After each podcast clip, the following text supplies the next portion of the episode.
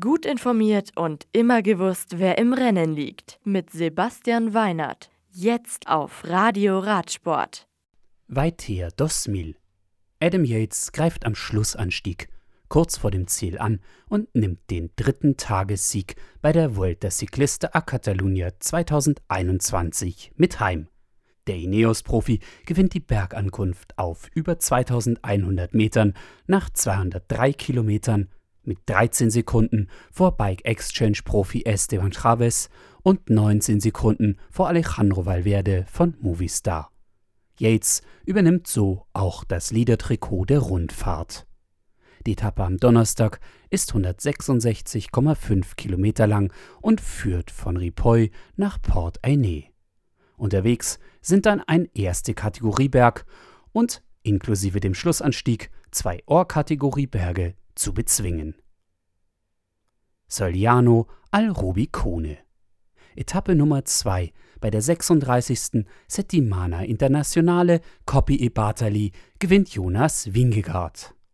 Der Profi vom Team Jumbo Visma ist schneller als Ineos-Fahrer Ivan Sosa und Nick Schulz von Bike Exchange. Mit seinem Tagessieg übernimmt der Däne auch die Gesamtführung der Rundfahrt. Am Donnerstag geht es auf der 145 Kilometer langen welligen Etappe mit Start und Ziel in Riccione unter anderem über den Monte Carpegna mit fast 1400 Metern Höhe. Der Panne. Der König Quickstep-Fahrer Sam Bennett gewinnt die Oxyclean Classic in Belgien. Der knapp 204 Kilometer lange flache Kurs führt die Fahrer in viereinhalb Stunden von Brugge nach De Panne. Jasper Philipsen von Alpecin Phoenix wird Zweiter, Borans Gro-Profi Pascal Ackermann komplettiert das Podium mit Rang 3. Die nächsten Rennen in der World Tour. Bei der E3 Saxobank Classic stehen die Profis am Donnerstag am Start.